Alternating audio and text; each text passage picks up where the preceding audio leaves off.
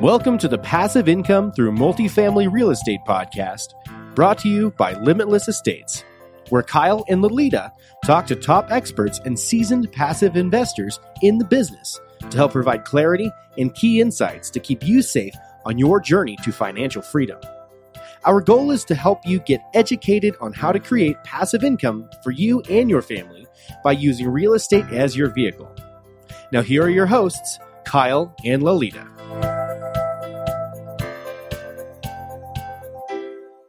Hi, everyone. Welcome to Passive Income Through Multifamily Real Estate.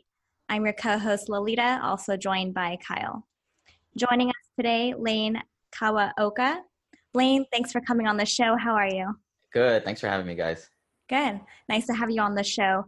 Here's a little bit about Lane. He is a full time engineer who invests passively in real estate from Honolulu, Hawaii, and has a portfolio that consists of 2,100 units Yes, that's right, 2,100 units. So that's super impressive. Lane, can you tell the listeners a little bit more about yourself and what you currently do?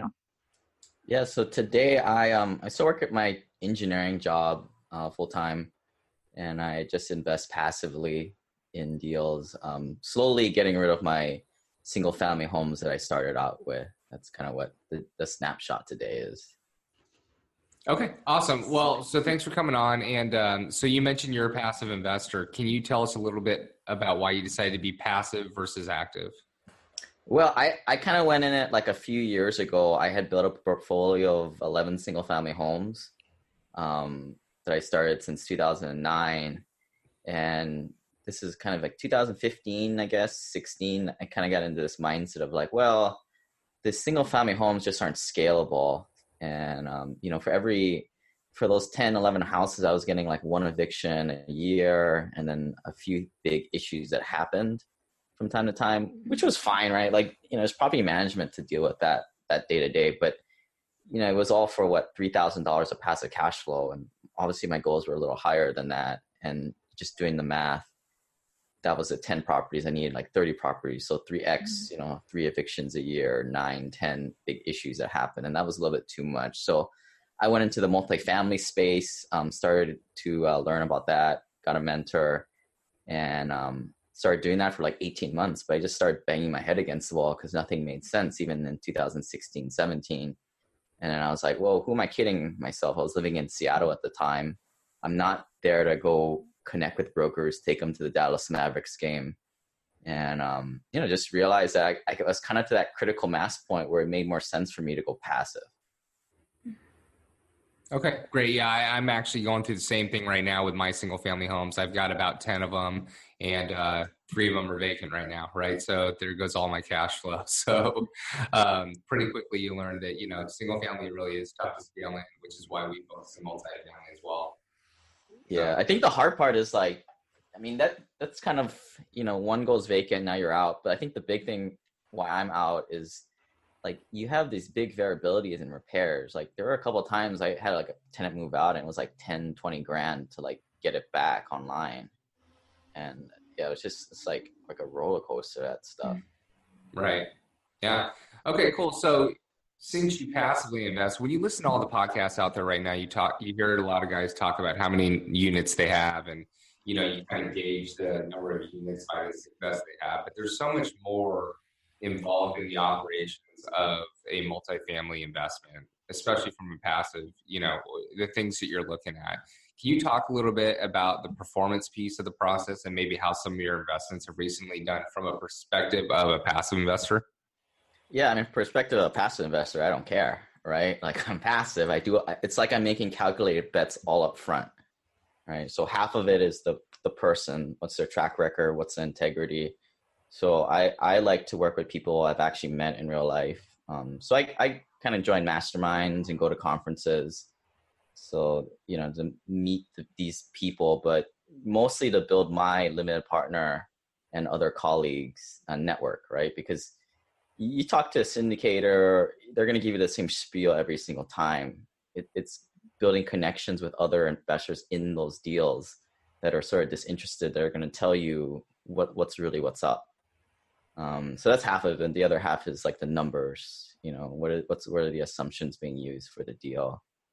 Um, yeah, I mean, I kind of stick to more of the like the stabilized deals, so it's pretty much kind of boring. You, know, you get the cash flow, you know, one two percent a quarter, and then just kind of just ticks along. It's nothing that spectacular. And, and so, have your stabilized deals performed as you suspected or um, expected? Um, yeah, I mean, for the most part, right? I mean, the cash flows come in.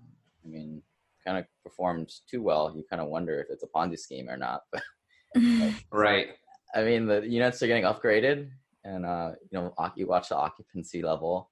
You don't really want it to dip down below 80, 85 percent, but um, you know, it, in some respect, it's it's better to rip off the band-aid and to bump those rents, get the people out, than than to optimize for cash flow.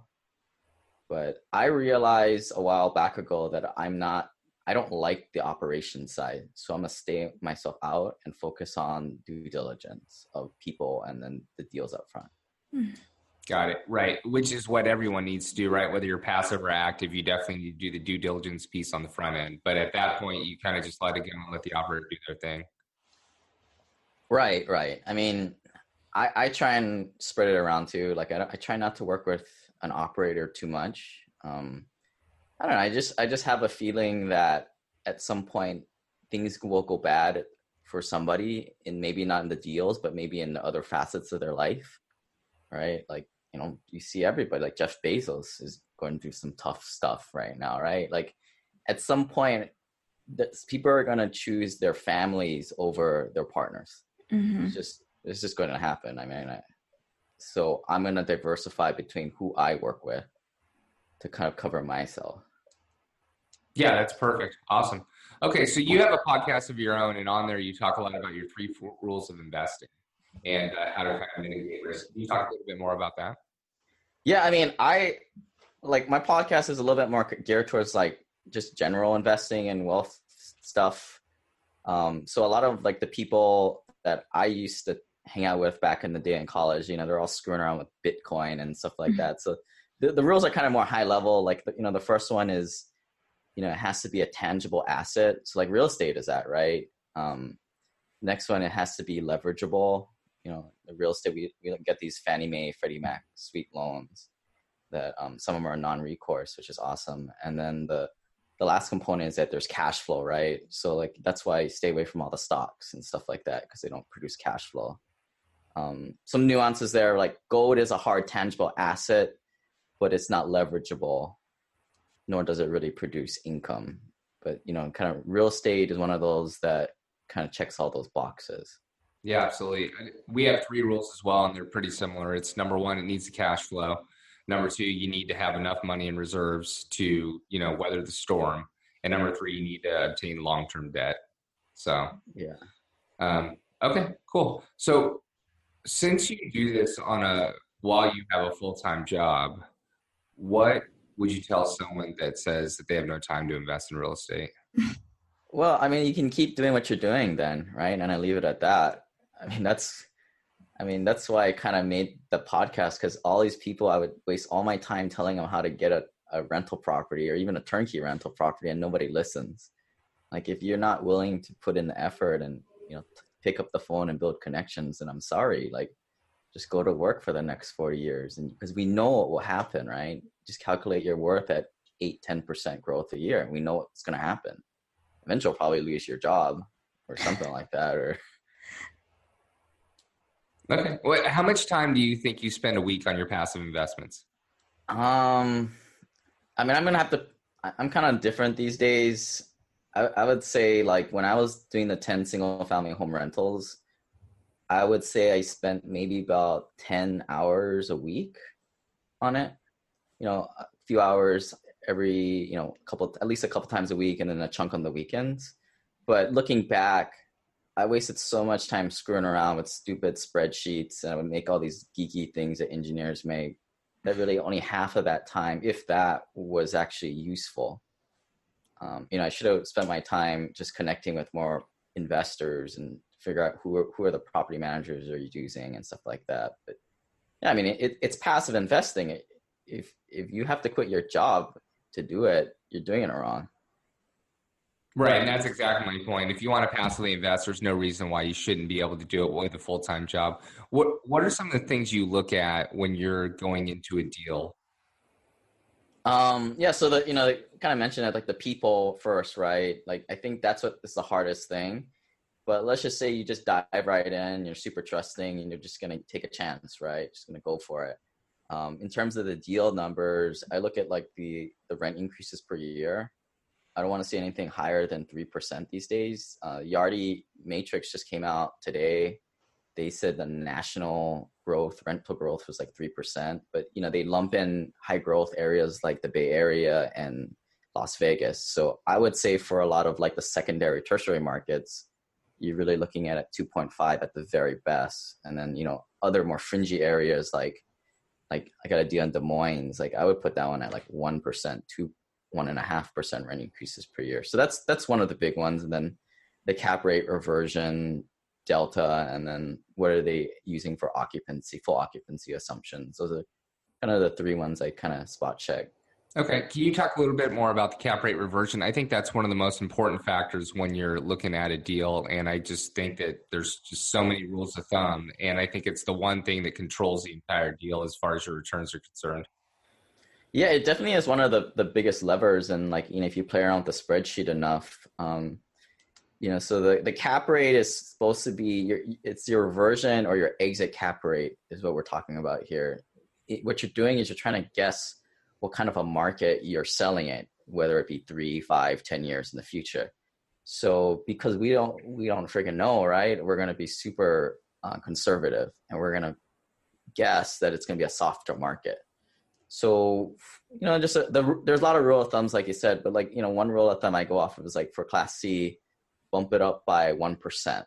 So let's say you're going in, and the cap rate is five and a half cap today for that asset um, not for that particular asset per se, but the market cap for that asset type. So you better see the reversion cap rate of plus one, which is 6.5%. So pretty, it's pretty huge. I mean, if you, if you play around with that number and you just do a plus 0.5 and make it a 6% reversion cap rate, and you could probably bump up your five year returns like 20, 30% just by playing around with that thing. Right.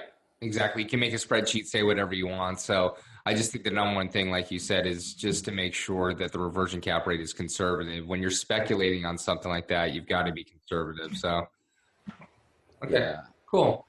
So, what would you say the top three things you would consider when reviewing a sponsor's assumptions or deal packages? And you kind of touched on the reversion cap rate, but when the deal comes across your desk, what else are you looking for? Well, the first question is like, do I know this person personally? Right? Don't don't work with anybody you don't know, like, or trust. Um, I broke that rule my first one. I went into deal as a as a sort of LP, and then pretty much lost all the money because like later on I found out the guy was a shyster, and then three years later, the LLC went bankrupt conveniently. Ouch. Um, so the first thing is you always work with people you know, like, or trust. Um, so that's kind of the first one. Um, and then the last one was that we didn't touch upon was like the the occupancy. And sometimes like you know syndicators like to play games with like the the occupancy will be like 90 95% but then they're not showing any economic vacancy so i guess if you want to get down to it's the economic uh, vacancy that you want to ask or figure out you know at the end of the day so it, all this stuff is like a constant cat and mouse game right it's very difficult. Right. Well, can you explain to listeners what the difference between economic vacancy is and um, the uh, uh, what am I missing here? Yeah, yeah. So um, the like the, regular, uh, regular. You know, most people think of vacancy or occupancy, right? Like the property is ninety percent occupied or hundred percent. Let's say it's hundred percent occupied, right? And but unfortunately, like 30% of those people are deadbeats not even paying you right so then it would be 70% economic uh, occupancy or vacancy i don't know however you want to say it but that's the true um, output of that property so there's it, it's kind of like you're a doctor right like when you're looking at the numbers you're, you're trying to determine like these are the symptoms and those are the things as an operator like this is kind of really important that you're like, hey, like, it's really high occupancy, but nobody, a lot of these people are deadbeats, right? Maybe the seller just filled it in at the very last second, right? Or maybe, you know, you start to peel back the, the layers of the onion. This is where the detective work comes in. Yep, exactly right. Yeah, I mean, it, really, the physical occupancy doesn't mean anything. It's all about what the property makes and and what the bottom line is. So, all right, cool. So, uh, Lolita's going to take us into the final four questions. Uh, yeah. Well, I actually had one more question. Yeah, uh, Lane, do you invest or passively invest in any market, anywhere, or uh, do you have like specific criteria when it comes to that, or as long as the deal reach reaches your um, returns, you'll just invest? Yeah, I'm not a big market like you know certain markets kind of guy. Like I think as long as the, there's a story there, there's an economic driver coming in, like you know mm-hmm. big bigger employer, set of bigger employers, and if the um, the population is going up, right? Like you know, like right now I'm looking at like single family homes and like Detroit and I'm a little, I'm kind of like scratching my head a little bit.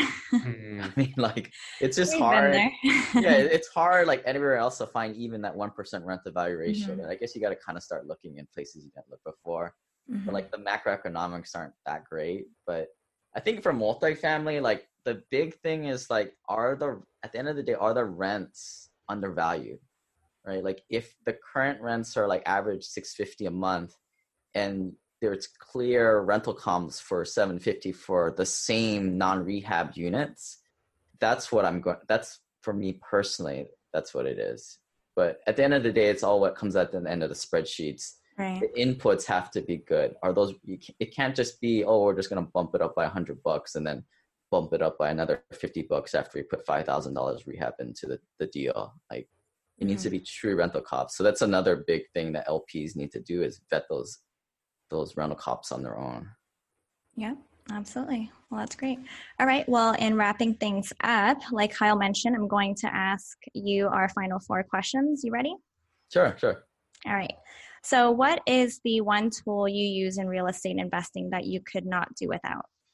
I think Google Drive is what I use a lot. Like I, I, you know, I keep all the old deals and then just kind of backtrack it, and then it's kind of I put mines in folders where the, the name of the deal and the market so that it, it's kind of funny. Like the same ones keep popping up. They just get retraded. So it's kind of funny to see how the story gets marketed differently. Mm-hmm. Um, you know, multifamily, I don't really use Zillow, right? I mean, it's it, it's very hard to kind of get rental comps from that. Um, it's more institutionalized. You're using like CoStar reports and stuff like that, which the average mm-hmm. Joe just can't get his hands on you find that Google Drive can kind of hold everything and you don't need a CRM? Um, well, I, I use like, I paid for the, the pro subscription. So I just store everything in there. It's more about like just checking old stuff. Mm-hmm. Um, you kind of brushed on this a little bit. Don't know if it's your biggest mistake, but if you can tell us a story about your biggest mistake in real estate investing so far, and what is the main takeaway for our listeners? Um, yeah, we so we talked about the thing about no like or trust, so I won't beat that to death. Um, I I would say so. I talked to a lot of people, and like they they have this mindset that they're just gonna keep getting single family homes. Uh, I think if I were to do things over again, I wouldn't get 11 single family homes. I would just get maybe three or 4 mm-hmm. and then really try and learn an asset class um, whether it be apartments, uh, mobile home park, self storage. Like get good at something and stick with it. Yeah. Uh, yeah. I mean, I think there the fine there's a fine line or there's a gray area between going from a single family home direct investor on your own to going to more as a passive investor in larger deals as an LP. Uh, I mean, I, I've kind of stepped into like this realm of more wealthier investors, and this that's what they do. They go into private placements. Their time is more valuable than flipping some houses and mm-hmm. getting dirty and stuff like that. Mm-hmm. Yep. All right. Uh, what is it that you need to do now to grow your life to the next level? Uh, I need to chill out and get some hobbies here. I mean, I I still work the day job, so that kind of takes some time out of the day. Mm-hmm. uh, I think I want to try and like cool it on my investing a little bit. Like I did a lot last year, and I feel like we're kind of at the top at this point. I mean, the the ten year and the two year sort of inverted a little bit, or inverted those those curves, and that's something I just kind of learned about as an interesting phenomenon. And then you know, like the what was it, a couple weeks ago, the the Fed raised rates, but the ten year Treasury went down, so rates actually went down which is weird. That's basically the way I read it is like the Fed is raising rates, but all the smart money is knows that they're just calling, they're basically calling their bluff. Yeah. The economy is not that strong. And I just see rents in like Seattle or Bay Area coming down. And you see you're seeing a lot of deceleration in even the stronger markets like Dallas. Which it doesn't, you know, doesn't mean that you should invest, right? Like just make sure the numbers are like conservative using one and a half two and a half rent rent increases per year, and you should be fine. yeah Yeah. Awesome. And lastly, where can people find out more about you? Um, they can go to my podcast, Simple Passive Cash Flow, found on iTunes, Google Play. But yeah, if you want to get a hold of me, my email is lane at simplepassivecashflow.com. Awesome. Well, we really appreciate you sharing your knowledge and experience with us all. I think you gave our listeners such a great insight on the perks of being a passive investor and how truly easy it is to just get started. Yeah, just do it, guys. All right. Well, with that being said, thank you everyone for spending some time with us. Lane, I really enjoyed our conversation and thank you for being on the show. Okay. Thanks. Thank you. Thanks for listening. To learn more about the passive income through multifamily real estate podcast and to get access to today's show notes and to previous shows, visit limitless estates.com. If you enjoyed this show, please subscribe to the podcast. Thanks again for joining us. Be sure to tune in again next week for another episode.